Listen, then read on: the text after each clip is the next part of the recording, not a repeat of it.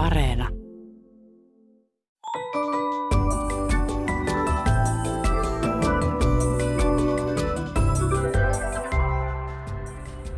Hei, tämä on Aristoteleen kantapää, audiosyöte kielen ja todellisuuden väliseltä ei kenenkään maalta, ja minä olen Pasi Heikura. Tänään tutkimme, miten lapset oppivat taivuttamaan ja käyttämään sanoja oikeassa muodossa. Kysymme, voiko lapaan sataa, ja lopuksi selvitämme, mikä on audiosyöte. Viime syksystä saakka kansainvälinen jännite Itämerillä on kasvanut.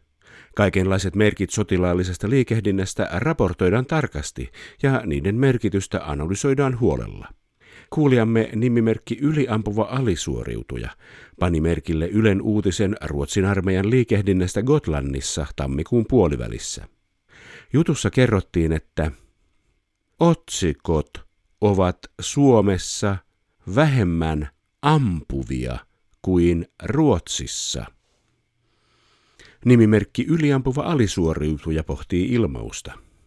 Toimittaja ehkä haki uutiseensa sanaa yliampuva, mutta oliko kyseessä virhe vai tahallinen sanaleikittely, kun uutisen aiheena nyt oli ampuminen?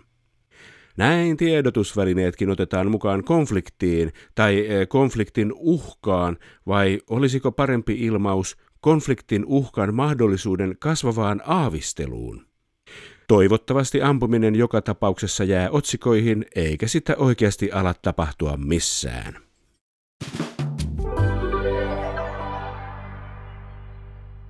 Tiipotti brum brum, sanoi pikkuveljeni vauvana yllättäen ja nousi seisomaan lastenvaunuissa. Maatalon lapsi oli oppinut tunnistamaan postiauton äänen ja halusi ilmoittaa näin kaikille, että siellä postiauto tulee. Jokaisen lapsen puhumaan oppimisen vaiheissa on kohtia, jotka kuulostavat hassulta vanhempien korvaan ja joista tulee helposti perheen sisäisiä tarinoita. Niin kuin esikoisemme vakiolausahdus sinä kesänä, kun hän oli puolitoistavuotias ja kävimme kesälomaretkellä Turun saaristossa. Hän ei vielä puhunut, mutta kiinnittäessään huomionsa johonkin, hän osoitti sitä sormellaan ja huusi, Titta! Mietimme jo hiukan huolissamme, että olemme saaneet vahingossa ruotsinkielisen lapsen suomenkieliseen perheeseen. Lapsikin tietää, että lapset oppivat sanat tietenkin niin, että kun lapsi näyttää autoa ja sanoo prum prum, niin aikuinen sanoo, että hienoa lapseni, se tosiaan on auto. Sano auto. Mutta sitten kielessä on monimutkainen järjestelmä siitä, miten näitä sanoja järjestellään peräkkäin ja miten niitä taivutellaan ja niin poispäin. Ja tätä sanotaan kieliopiksi. Miten nuori ihminen eli lapsi oppii kieliopin, Tampereen yliopiston suomenkielen professori Klaus Laalo. Tulikin heti alkuun niin laaja kysymys, että täytyy yrittää tiivistää lyhyesti. Lapsen kielen oppiminen voidaan jakaa kolmeen vaiheeseen. Ensimmäiseksi voitaisiin puhua esikieliopista, jolloin varsinaista taivutusta ei vielä ole, koska lapsi oppii sanoja yhdessä muodossa. Ja usein ne on sellaisia kielenkäytön kannalta tärkeitä, tarpeellisimpia taajaan esiintyviä avainmuotoja. Tämä ensimmäinen muoto sisältää joskus sitten myös päätteen, joten niitä tulee tutuksi. on toki paljon ihan perusmuotoja, niin kuin tuo auto, mutta sitten on myös esimerkiksi ainesanoista partitiiveja, vettä, maitoa tai maitoa, pullaa, leipää. Sitten on illatiiveja, kuten kotiin, syliin tai ihan arkirutiineissa, että puetaan kengät jalkaan. Eli tässä esikieliopivaiheessa yleensä sana esiintyy vain yhdessä muodossa siinä, minkä lapsi on omaksunut toisten puheesta. Se ei tavallaan ole edes taivuttamista, vaan se on semmoinen signaali sille toiminnolle. Juu, ja siksi tätä kutsutaankin esikieliopiksi. Vähitellen sitten kehittyy ensimmäisiä oppositioita, että esimerkiksi kaappisanasta kaappiin ja sitten myös kaappi itse on käytössä tai kuppi kuppiin. Ja sitten kun näitä taivutusmuotojen sarjoja kehittyy vähän enemmän, eli kahden muodon oppositiosta päästään jo kolmen muodon sarjaan, niin voidaan puhua miniparadigmasta.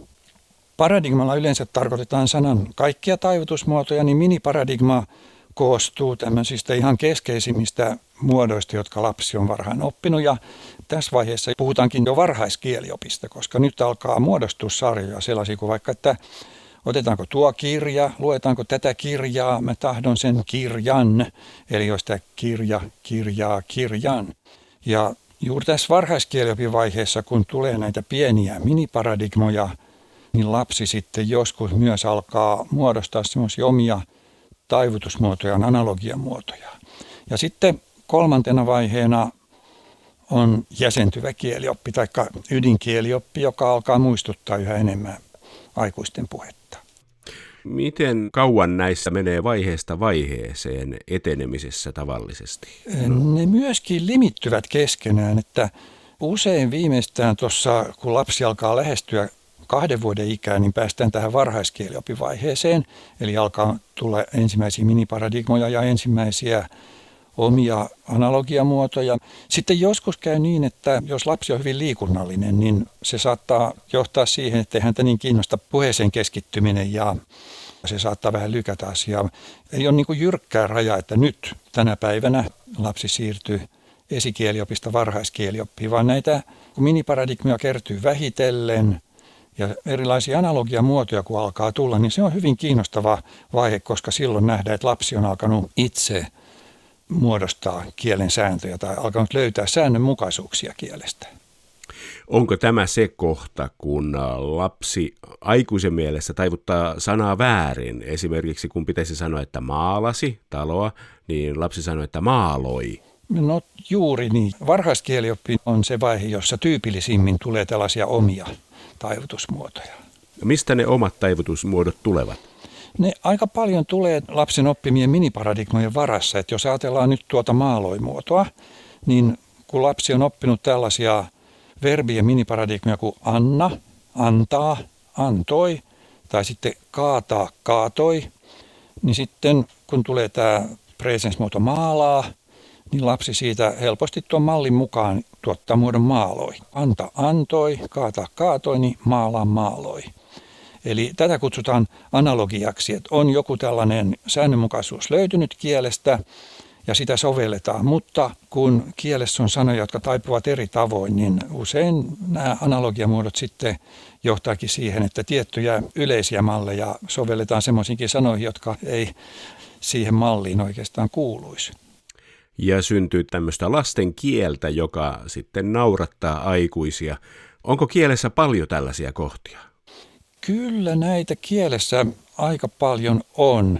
On sellaista, että taivutusparadigmat, eri sanojen taivutusmallit risteivät vähän keskenään, että on eri mallien välisiä yhteiskohtia, niin kuin juuri äsken mainitut presensmuodot antaa, kaataa, maalaa. Ja niistä ei vielä näe, että mihin tyyppiin tämä sana kuuluu. Ne kaikki eivät siis ole edes mitään tämmöisiä kielen epäsäännöllisyyskohtia. Eivät ole, joo, että on kilpailevia malleja ja lapsi saattaa usein, jos nyt ajatellaan tätä maaloimuotoa ja näitä antoi ja kaatoi muotoja, niin lapsi on saattanut löytää just tämän yhden säännönmukaisuuden. Antaa verbihan on tavattoman yleinen. Joku toinen lapsi saattaa sitten löytää toisen, esimerkiksi vaikkapa jos hän tämmöisiä maalasi tyyppisiä muotoja kuulee paljon, niin saattaakin sitten toiseen suuntaan muodostaa, eli antasi, kaatasi, sen sijaan, että sanotaan antoi, kaatoi. Eli kilpailevia malleja on kyllä kielessä. Murteissahan tavataan monia sellaisia muotoja, mitä on lastenkin varhaiskieliopin vaiheessa, erikoismuotoja, analogian muotoja ja osittain samoista syistä, eli lapsi pyrkii selventämään – ja samoin on itse asiassa näissä lounaismurteissa, niiden lähimurteissa käynyt, että kun vaikka ajatellaan muotoa sanoin, niin siitä kun tämä i on kulunut pois, niin nyt sitten present imperfectio molemmat sanon, niin selvyyden vuoksi sinne on kehittynyt, otettu tämä si-aines juuri näistä maalasin tyyppisistä verbeistä ja sitten onkin imperfekti sanosin. Ja samahan on Virossakin. Lapset hyödyntää joskus hyvin oivaltavasti tällaista mahdollisuutta myös, että vaikka olisikin oppinut jo ihan oikein, että on tapana sanoa, että minä poimin nyt näitä marjoja ja eilenkin minä poimin, niin lapsi voi ruveta miettimään, että pitäisi vähän selkeämmin onnistua puhumaan ja kehittää itse tämmöisen imperfektin kuin poimisin. Eli lapsi voi hyvin oivaltavasti huomata, että tässä nyt lankeaa yhteen presens imperfekti, poimin poimin, niin sitten mieluummin käyttää muotoa poimisin. Mutta sitten kun lapsi tutustuu tähän konditionaalimuotoon, ehtotapaan, kun se nyt oli, niin poimisin aiheuttaa siellä sitten ristiriitaa, koska se on samannäköinen kuin poimisin. Juu, siinä se juuri onkin, että tämmöiset varhaiskieliopin analogian muodot usein väistyvät ennen pitkää ja tämmöinen poimisin imperfekti on käyttökelpoinen niin kauan juuri kunnes konditionaali tulee käyttöön ja sitten se väistyykin vähitellen huomata, että tästä tulee nyt erilaisia sekannuksia. Murteissahan siinä on toinen ratkaisu paikoin, että on sitten kaksinkertaisesti poimisisiin. Kätevää. Olisiko niin, että Lounais-Suomen murrealue olisi lapsille helpompaa oppia kuin muun maan murrealueet, professori Klaus Laala? No ei välttämättä. Murteissa on eri kohtia, jotka on käteviä ja nykyisin hän itse asiassa murteen vaikutuskin on jo liudentunut aika lailla. Joopa joo. Missäs vaiheessa sitten tämä kolmas vaihe jäsentynyt ydinkielioppi alkaa olla lapsella vallassa? Sekään ei ole mikään jyrkkä että nyt on seurattu että ainakin tuonne kolme vuoden ikään asti. Usein on näitä varhaiskielianalogioita aika paljon, mutta se ei jyrkästi muutu, että on sitten joitakin tämmöisiä hyvin sitkeitä analogiamuotoja, niin kuin vaikkapa ajatellaan tätä vokaalivartalon suosimista konsonanttivartalon sijasta. Että jos ajatellaan vaikkapa sellaisia verbejä kuin tarvitsee, niin lapset usein suosi tarvita muodon sijasta, mutta tarvitsea tai tarvitaan muodon sijasta tarvitsetaan. Ja myöskin lyhyemmissä verbeissä, niin kuin juoksetaan, voi olla juosta verbin muotona sen sijaan, että sanotaan juostaan. Niin nämä saattaa elää hyvinkin pitkä ja kyllä niitä aikuisiltakin kuulee aina silloin tällöin. Onko se merkki aikuisella, että on jääty lapsen tasolle? Se ei ole merkki siitä, vaan se on oikeastaan merkki siitä, että kielessä on nyt muutostendenssi menossa tällainen hyvinkin suuren linjan pitkäaikainen muutostendenssi, että konsonanttivartaloisuus on väistymässä ja vokaalivartaloisuus on yleistynyt. Että sitähän on seurattukin vähän kirjallisten dokumenttien kautta, että tämä tendenssi on aika voimakas ja pitkäkestoinen ja selvä, että vokaalivartaloisuus voittaa vähitellen erinäisissä muodoissa. Eli hän ei ole jälkeen jäänyt, vaan hän on edelläkävijä. No tietyssä mielessä voisi sanoa näin tulevaisuuden Suomen puhuja, niin. Mahtavaa. Tapahtuuko tämä samanlainen kehitys jokaisessa kielessä, muissakin kielissä kuin suomen kielessä? Joo, kyllä. Tätä on ihan seurattukin. Muissakin kielissä on ihan vastaavanlaisia vaiheita. Edellyttää toki sitä, että kielen morfologia on sellainen, että siellä on erilaisia taivutustyyppejä ja kohtalaisen runsaasti taivutusmuotoja. Et jos kielessä ei ole sellaista morfologiaa, mikä antaisi mahdollisuuksia, niin silloin tätä ei samalla tavalla ainakaan voi todeta. Morfologia tarkoittaa siis sanojen taivuttamista. Juu, taivutusmuotoja juuri, että on taivutusmuotoja ja sitten myöskin erilaisia taivutustyyppejä. Tätä on tutkittu juuri sellaisista kielistä, joissa on kohtalaisen rikas morfologia, niin kuin Suomessa. Onko sitten joku tämmöinen kieli, jossa taivutustyyppejä on vähemmän? Olisiko niin kuin nyt tämä englanti semmoinen? Tarvitsen auto, I need a car, minulla on auto, I have a car. Joo, Englannissa tosiaan on vähemmän taivutusmuotoja, mutta kyllä Englannissakin sitten lapsilla näitä analogiamuotoja tapahtuu, koska siellä on toisaalta myöskin sekä vahva että heikko taivutus. Ja tämä heikko taivutus on läpinäkyvämpi, yksinkertaisempi, ja sitten vahvan taivutuksen muodot on arvaamattomampia. Jos ajatellaan vaikka tämmöistä verbiä kuin ring, rang, rang, syntyy tämmöisiä heikon taivutuksen mukaisia imperfekteja kuin ringed.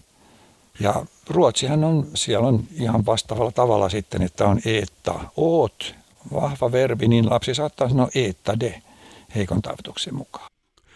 Onko nyt niin, että mikään maailman kieli ei ole lasten kieliopin oppimisen kannalta tai sanojen taivutusmallien oppimisen kannalta kauhean ihanteellinen? Tuota on vaikea sanoa, koska se, mihin itse nyt olen perehtynyt, niin on juuri nämä morfologialta aika rikkaat kielet. Että tässä vaiheessa ei uskalla kyllä sanoa, että ei mikään kieli olisi. Yleensäkin tämmöiset vahvat yleistykset on vaarallisia. Mutta joka tapauksessa kielet eivät kehity sen mukaan, että lasten olisi helppo oppia niitä, vaan sen mukaan, miten aikuiset tarvitsevat niitä. Joo, ja yleisemmin niin luonnolliselle kielelle on ominaista juuri vaihtelu ja muutos, eli nytkin mitä tässä puhuttiin, näitä analogiamuotoja ja konsonantti-vokaalivartalon vaihtelua, niin se on hyvin ominaista luonnolliselle kielelle. Ja myöskin se, että kieli muuttuu. Ja lapsen kieli vähän niin kuin oikeastaan auttaa kartoittamaan näitä kielen sumeita alueita, tämän kaikkein keskeisimmän ja vakiintuneemman kieliopin ulkopuolisia alueita. Aikuisten kielestä niitä voidaan kyllä myös joskus todeta. Siinä opitaan sekä psykologiaa lapsen kehittymisestä että kielitiedettä kielen kehittymisestä ja mm. kielen mm. olemuksesta. Joo, kyllä näinkin voi sanoa, joo. Tutkitaanko tätä asiaa paljon maailmalla? No ainakin Euroopassa, missä on näitä eri kielikuntia, siis indoeurooppalaiset kielet, jos on germanisia, romanisia, slaavilaisia ja, kreikkakin kuuluu indoeurooppalaisiin kieliin ja sitten suomalaisukrilaiset kielet, niin tässä on meillä jonkin verran yhteistyötä kyllä. Onko jotain, mitä aikuinen voisi tehdä helpottaakseen näitä lapsen varhaisvaiheita, kun opiskellaan kielioppia ja kielitajua, professori Klaus Laaro? Kyllä voi. Esimerkiksi sillä lailla, että keskustelee lapsen kanssa erityyppisistä aiheista monipuolisesti ihan arjen tapahtumista ja arjen ilmiöistä ja sitten vastaamalla lapsen kysymyksiin. Niitähän kyselykaudella voi olla hyvinkin runsaasti. No edelleen sitten lukemalla lapsen kanssa tai ihan katselukirjoista alkaen. Katselukirjastahan tarjoutuu semmoisia keskusteluvirikkeitä. On esimerkiksi ihan lapsille tehty tämmöisiä värikirjoja, missä on eri värisiä esineitä ja asioita ja olioita. Tietysti ihan satujen ja muiden tekstien lukeminen tarjoaa myös kielen malleja, vähän erilaista kuin puhekieli, että tämä kielen variaatio, tyylivariaatio tulee tutummaksi. Ja sitten joskus ehkäpä niinkin, että kun lapsi jotain sanoo, niin ei kiinnitä huomiota, jos siinä on jotain näitä analogiamuotoja, vaan vastaa ja vähän niin kuin muotoilee siitä, että jos lapsi vaikka sanoo, että minä äkkiä syöin, niin siihen voisit kommentoida, söit äkkiä jäätelön loppuun. Tarjoaa ikään kuin myöskin sitä mallia, mutta ei tuputa liikaa. Eikä anna semmoista palautetta, että nyt tapahtui virhe, apua. Niin. Joo, koska se voi vaikuttaa hyvinkin kielteisesti siihen, että haluuko lapsi puhua ja kokeilla ja opetella. Ydinkohta on siis kommunikaatio. Se ei aina ole ihan riittävää, että laittaa äänikirjan soimaan. Joo, siinä tuota vuorovaikutusta kun ei sitten ole sillä lailla. Kyllähän sekin tyhjää parempi on toki, ja tulehan siitäkin kieltä, mutta se vuorovaikutus jää pois. Aikuisillahan on joskus myös näitä vaikeuksia, että jos ajatellaan vaikka sanaa siitake, niin miten sitä taivutetaan, että useimmat taivuttaa niin kuin parveke, eli siitakkeen, siitaketta, siitakkeeseen. Mutta nämä sieniasiantuntijat, jotka tietää, että siitake, japanilainen sienen nimi on samaa sarjaa kuin matsutake, niin he taivuttaakin siitakeen, siitakea. Ja nythän tämä on voittanut tämä parveke taivutus, jos seuraa, että miten tuota sienen nimeä taivutetaan. Se on ymmärrettävää, koska matsutake taustan tietääkseen pitää olla aika paljon tietoa. Juu. Samalla tavallahan se kieli muuttuu pitkän ajan kuluessa sitten myös. Jos ajatellaan, että lapsen kieli olisi tavallaan jonkinlainen tämmöinen oire tai edelläkävijä vokaalivartaloisuuden kehityksestä, niin samalla tavalla sitten ne aikuisten lipsahdukset yhtä ja toista kertoo. Kiinnitin huomiota televisiossa ministeri sanoo, me jakaamme sitä vastuuta. Tämä on myös lapsille hyvin tyypillistä, että astevaihtelussa etenkin tämä K säilyy, koska se auttaa niin kuin hahmottamaan paremmin sanamuotoa, mutta tämmöinen, että jakaamme ministerin suusta, se paljastaa sitä, että on tämmöisiä piilotendenssejä kielessä, jotka ilmeisesti sitten ennen pitkään niin voi jopa muuttaa kielet. Et toki nyt on otettava huomioon, että kirjakieli ja kirjoitettu kieli on niin vahva vaikuttaja, että se varmasti hidastaa tämmöistä spontaania muuttumista. Sote kiinnostaa. Sen tavoitteena kerrotaan olevan sosiaali- ja terveydenhuollon uudistaminen ja palvelujen parantaminen. Huomaamatta ei kuitenkaan ole jäänyt, että kysymyksessä on myös edellä mainittujen toimintojen tehostaminen ja virtaviivaistaminen, eli säästöjen aikaan saaminen. Siksipä Aristoteleen kantapään kuuntelija Marja oli tarkkana, kun hän luki Lapin kansa-lehdestä, että Oulussa lisääntyneet potilaat suunnitellaan mahdutettavan kaupungin sairaalan seinien sisään. Maria kommentoi. Minäkin olen ollut Oulussa potilaana ja samaan aikaan lisääntynytkin siellä. Siitä huolimatta en hyväksy ajatusta mahduttamisestani minkään seinän, en edes Oulun kaupunginsairaalan seinän sisään. Niinpä. Mitähän toimintoja on suunniteltu sairaalan varsinaisiin tiloihin, jos potilaat survotaan seinien sisään? Ja joutuvatko sinne lopulta kaikki potilaat vai vain ne, jotka ovat lisääntyneet Oulussa? Sote on vaikea aihe ja juuri siksi siitä pitää puhua selkeästi. Esimerkiksi, jos halutaan kertoa, ettei telttasairaaloita tarvita Oulussa, se voidaan ilmaista vaikka näin. Kasvava potilasmäärä saadaan Oulussa mahtumaan kaupungin sairaalan seinien sisälle.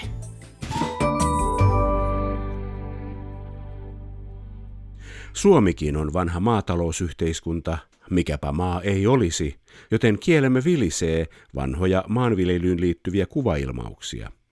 Milloin ajatus on idullaan, milloin mennään budjettiriiheen, ja jos ottaa ohraleipä, silloin pitää puida nyrkkiä.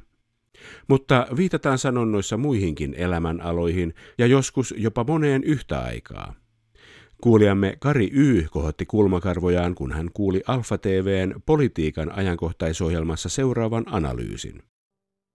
Kaikki sataa suoraan opposition lapaan. Kari Y. pähkylöi sanottua seuraavasti.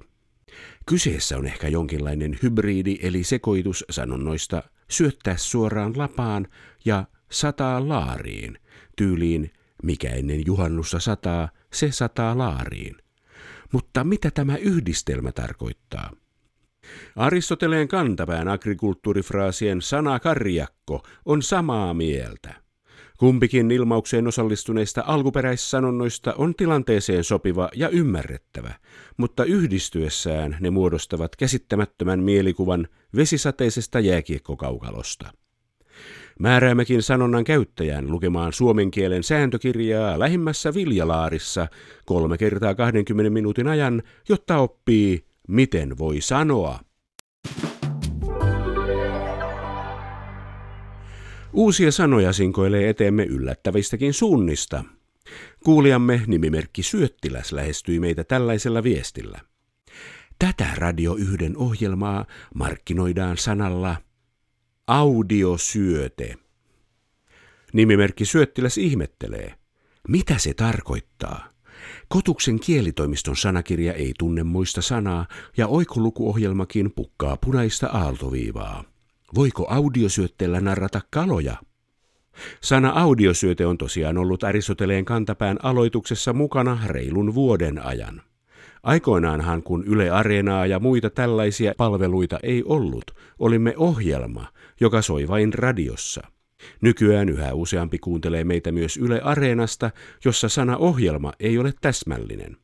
Ja sana podcast taas on jotain, joka ei soi lainkaan radiossa.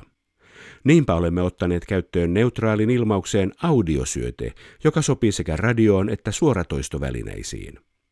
Sana on käännös englannin kielen ilmauksesta audio feed. Sana audio tulee latinan kuulemista tarkoittavassa sanasta audire, ja feed taas merkitsee paitsi syöttämistä, myös sitä, mitä syötetään, eli syötettä. Ei siis syöttiä. Tietokoneajalla sana syöte on vakiintunut merkitsemään myös tietokonejärjestelmään ja vaikkapa sosiaaliseen mediaan syötettäviä tietoja. Ehkäpä äänisyöte olisi kaikkein suomenkielisin määritelmä tälle sisällöllemme. Tässä kaikki tänään. Jos silmäsi sattuu tai korvaasi särähtää jokin lause tai sana, ilmoita asiasta Aristoteleen kantapäälle sähköpostiosoitteeseen aristoteles.yle.fi tai lähetä viesti ohjelman Facebook-sivun kautta. Vastaanotin kuulemisiin ensi viikkoon.